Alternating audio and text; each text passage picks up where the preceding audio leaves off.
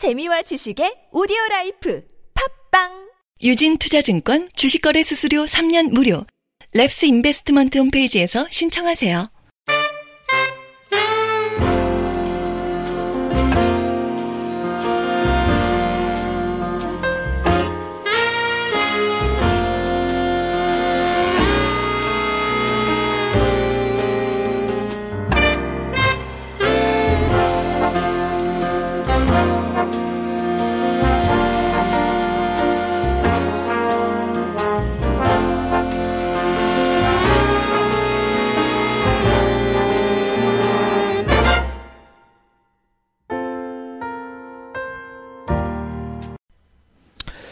네, 안녕하세요. 나는 주식이다 애청자 여러분.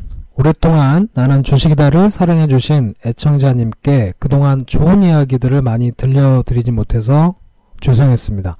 앞으로 나는 주식이다는 전신이었던 랩스 인베스트먼트에서 어, 키스톤 인베스먼트로 어, 제작하여 여러분께 유익하고 재밌는 주식 이야기들을 많이 전달해서 투자 문화를 성숙시키는데 일조하도록 노력을 하겠습니다. 자, 제 소개를 먼저 드리겠습니다. 저는 키스톤 인베스트먼트에서 어, 이사로 어, 재직 중인 이효열이라고 합니다. 어, 얼마 전까지 많은 채널에서 여러분을 만나 뵀었는데요.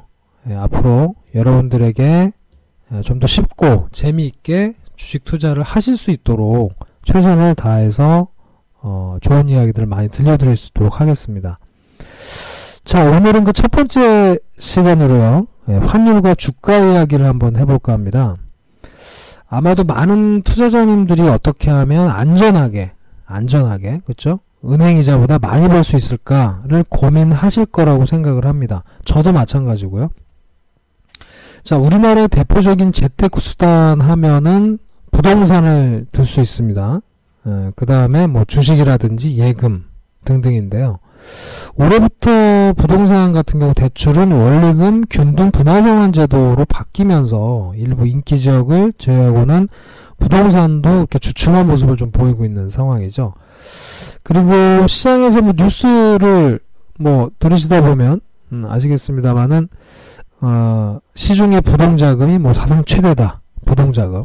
그래서 뭐 CMA에 뭐, 뭐 50몇 조가 있다. 뭐 이런 뉴스들을 아마 많이 들으셨을 겁니다. 그러니까 부동자금이 굉장히 올라가 있다는 거죠.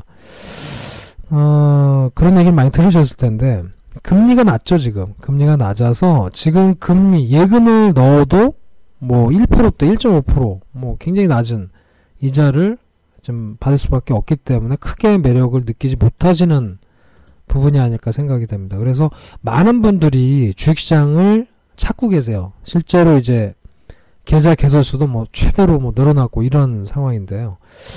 제가 처음 주식 투자를 했던 때가 생각이 납니다. 어, 제가 대기업을 다니다가 이제 그만뒀는데 투자에 뛰어들었어요. 투자에 뛰어들면서 당시 제가 월급이 250만 원 정도 받았는데 그거를 단 한 시간 만에 매매를 하다가 날린 기억이 있어요. 아직도 그 기억이 생생합니다. 너무 정말 아팠던 기억인데요. 아, 정말 투자는 아무나 하는 게 아니구나 하는 생각을 했었더랬습니다. 주식은 사실 어떻게 하면, 어떻게 생각해 보면 아주 간단합니다. 오를만한 주식을 사서 기다리다가 오를 때 팔면은 간단히 수익이 나죠. 그렇죠? 그런데 그 50%의 확률을 맞히기가 정말 참 어렵습니다. 또 몇 번 맞추더라도 한두 번 틀리면 수수료까지 내다가 보면 별로 재미를 못 보죠. 또는 뭐 그게 아니라 오히려 손실이 나는 경우가 또 태반입니다. 그래서 저를 비롯한 모든 분들이 주가의 미래를 알고 싶어 합니다. 맞추려고 하죠. 제, 제 얘기를 조금 더 하자면요. 저는 처음부터 이제 trading이라고 하는 단타 매매로 주식을 배우다 보니까 시장의 전체적인 흐름을 파악하기보다는 분단위로 움직이는 주가에만 투기적으로 매매를 하게 되었어요. 그러면 이게 무슨 뭐 갬블러도 아니고 어, 뭐 내가 투자를 하는 건지 카지노에서 도박을 하는 것인지 알 수가 없을 정도였죠. 아마 이 방송을 들으시는 청취자분들 중에는 매매 경력이 뭐 20년, 30년 이상 되신 분들도 계시겠지만 주식 투자를 안 해보셨거나 아니면 이제 시작한 지 얼마 안 되셨거나 또는 관심만 있으신 분들도 계실 거라고 생각을 합니다. 자, 뭐든지 처음이 참 중요합니다. 저는 그렇게 생각합니다. 옛 속담에 세 살 버릇이 여든까지 간다 이런 말이 있죠. 이거는 뭐 투자뿐만 아니라 우리 생활 습관이 우리 생활을 얼마나 좌우하는지 잘 나타내는 말입니다. 즉 처음에 투자에 대한 생각을 잘 하지 못하면 습관을 들이지 못하면 나중에 고치기가 참 어렵습니다. 그래서 여러분께 앞으로 투자에 관한 기본적인 것들부터 먼저 짚어 나가려고 합니다. 좀 서론이 길었는데요. 아, 자 처음에 우리가 아, 주식 투자를 할 때 생각을 해보죠. 보통 가족이나 친지, 뭐 이웃 사촌, 친구, 뭐 선후배 또는 전문가 또는 신문 뭐 여러 가지 매체들을 통해서 어떤 기업이 뭔가 뭐 큰 재료가 있다. 뭐 이런 좋다. 뭐 카더라 통신을 통해서 투자에 나서는 경우가 태반일 거라고 생각을 합니다.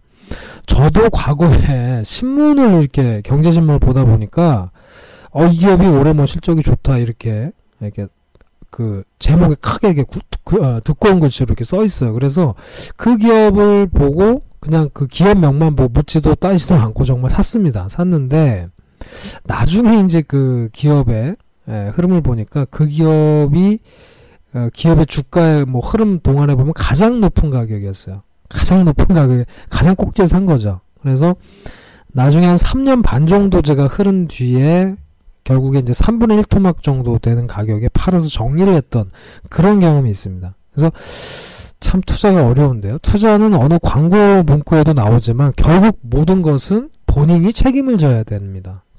그러자면은 기본적인 사항부터 여러분이 잘 아셔야 되겠죠.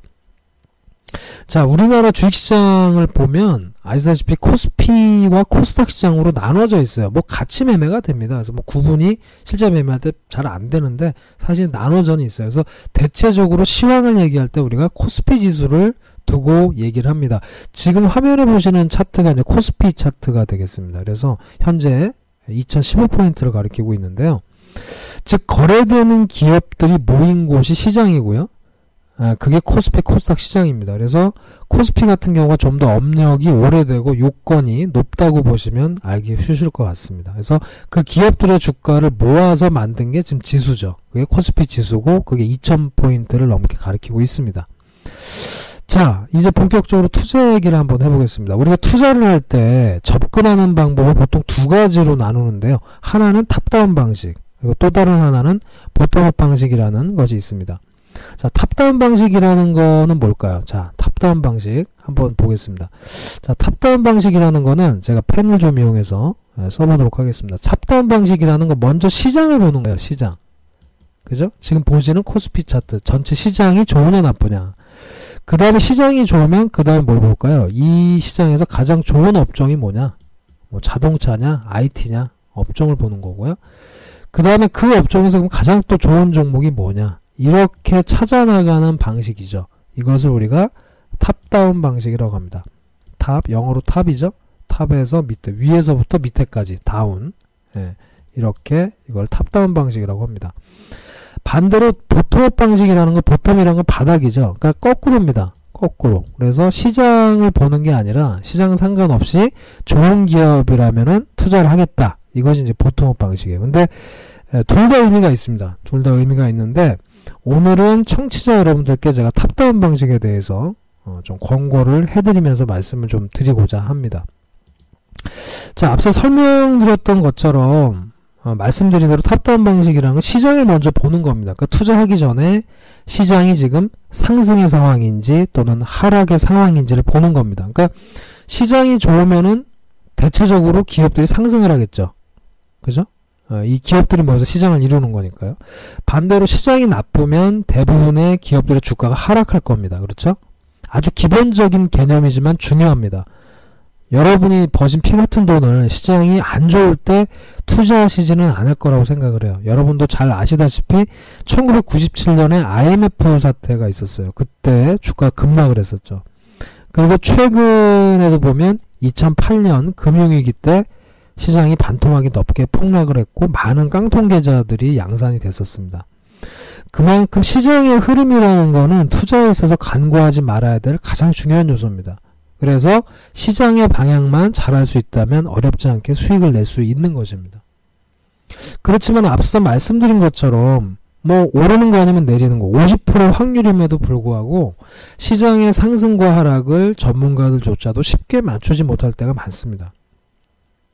자, 그런데 오늘 여러분께 놀라운 시장 예측 기법 하나를 소개해 볼까 합니다. 잘 들으세요. 자, 시장의 흐름이라는 거는 결국은 주식시장이 속한 기업들이 돈을 많이 벌고 그러면 당연히 돈을 많이 번 기업의 가치가 올라가겠죠. 그에 따라서 주가가 올라갈 겁니다. 그러면 당연히 그 기업이 모인 시장이 상승을 하게 되는 그런 구조가 되어 있습니다. 그런데 특히 우리나라 시장의 경우는 좀 더 특별한 요소가 존재를 합니다. 뭘까요? 바로 환율입니다.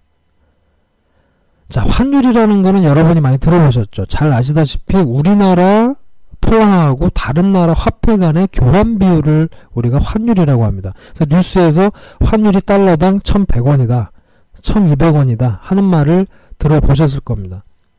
이것이 왜 우리, 특별히 우리나라에 중요할까요? 잘 아시다시피 우리나라는 천연자원이 별로 없는 기름 한 방울 나지 않는 그런 나라입니다. 대부분이 수출해서 먹고 사는 나라인 거죠. 따라서 환율은 우리나라 같은 수출 주도형 국가에 대단히 중요합니다. 즉 똑같은 양을 우리가 수출을 했다고 가정했을 때 달러로 돈을 받으면 환율에 따라서 우리가 천 원을 벌 수도 있고 이천 원을 벌 수도 있다는 얘기입니다. 그래서 보통 환율이 상승을 하면 수출 기업 수익이 커지겠죠. 그러면 기업의 가치가 올라가고 지수는 상승을 하는 게 맞습니다. 그런데 아이러니하게도 실제 주식시장은 그와는 정반대로 하락을 합니다. 환율이 상승하면. 그리고 환율이 하락하면 반대로 주식시장이 올라가요. 그러니까 반대로 가는 거죠. 환율이 내려가면 주가가 올라가고 주식시장이 내려가면 환율이 상승하고 반대로 갑니다. 왜 그럴까요? 두 가지 이유가 있습니다. 자, 첫 번째는 환율이 하락한다라는 것은 무슨 얘기입니까? 원화의 가치가 올라간다는 얘기예요. 즉 1달러당 1000원이 아니라 1달러당 500원 이렇게 된다는 얘기죠. 이게 환율이 하락한다는 것인데 왜 그런 현상이 나오느냐? 달러가 많아진다는 거죠. 시장에. 달러가 많아지니까 상대적으로 원화의 가치가 높아지는 거죠. 그럼 무슨 얘기냐? 그거는 수출이 잘 된다는 얘기예요. 시장에 달러가 많다는 얘기는.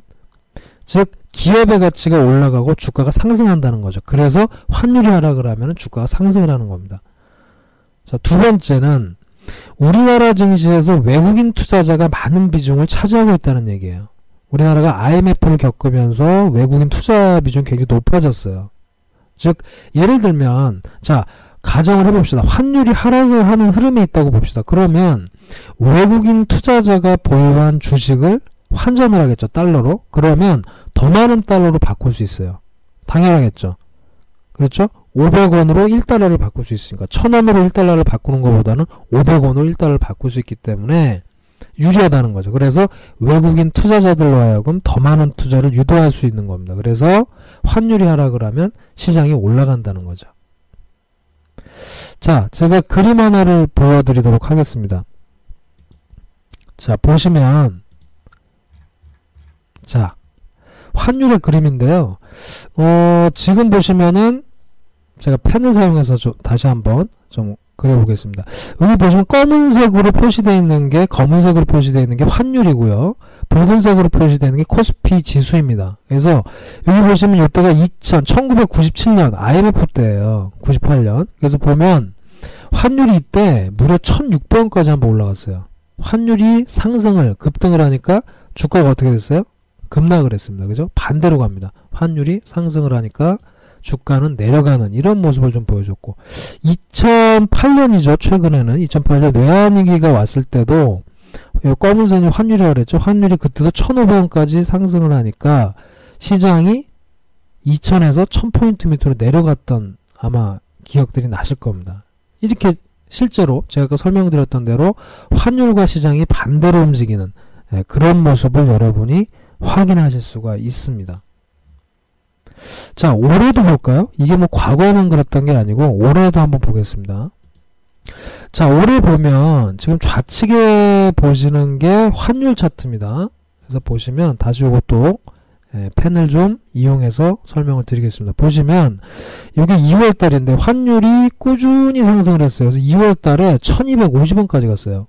그래서 우측에 보여주는 게 코스피 차트인데요. 코스피 차트가 역시 2000포인트에서 1800포인트까지 이때가 2월이니까요. 하락을 했어요. 반대로 갔죠. 환율이 급등을 하니까 주가가 급락을 했습니다. 이런 모습 보였고 반대로 그 이후에 1250원 간 이후에 환율이 다시 최근까지 1150원까지 100원 이상 하락을 하면서 반대로 주가는 상승을 해서 다시 2000포인트 위로 올라왔어요. 지금 2015포인트가 돼 있습니다. 이제 좀 감이 좀 오시나요? 자, 그럼 환율이 상승했을 때, 환율이 이렇게 2월달처럼 환율이 상승했을 때 지수 관련 상품이나 주식을 분할 매수했다가 환율이 다시 이렇게 최근처럼 하락했을 때 매도를 하면 우리가 수익을 거둘 수가 있는 겁니다. 놀랍지 않습니까, 여러분? 그 어떤 시장 전문가들조차도 그죠?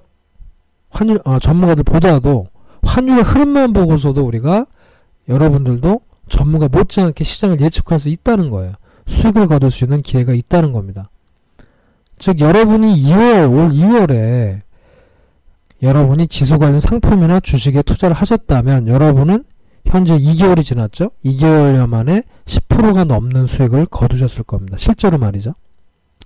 자, 금리 1% 시대 2만원 투자가 또 있을까요? 자, 청취자 여러분, 주식 투자 어렵게 생각하면 어렵지만 쉽게 생각하면 많은 투자 아이디어들이 있습니다. 오늘은 여러분께 환율과 주가의 상관관계를 통해서 여러분도 쉽게 투자할 수 있는 재테크 정보를 하나 알려드렸습니다. 자, 다음 시간도 기대해 주시고요. 짧은 시간이었지만 저희 Keystone 투자 이야기와 함께 하시고 즐거운 어, 시간이 되셨으면 합니다.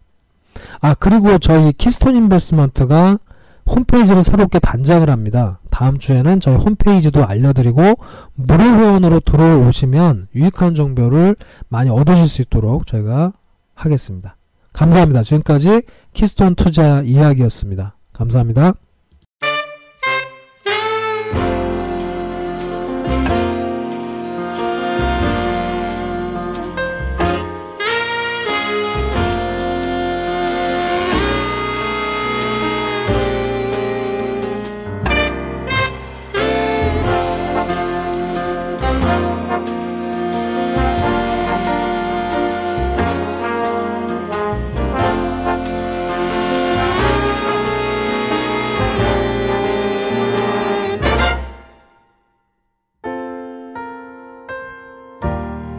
유진투자증권 주식거래 수수료 3년 무료 랩스 인베스트먼트 홈페이지에서 신청하세요.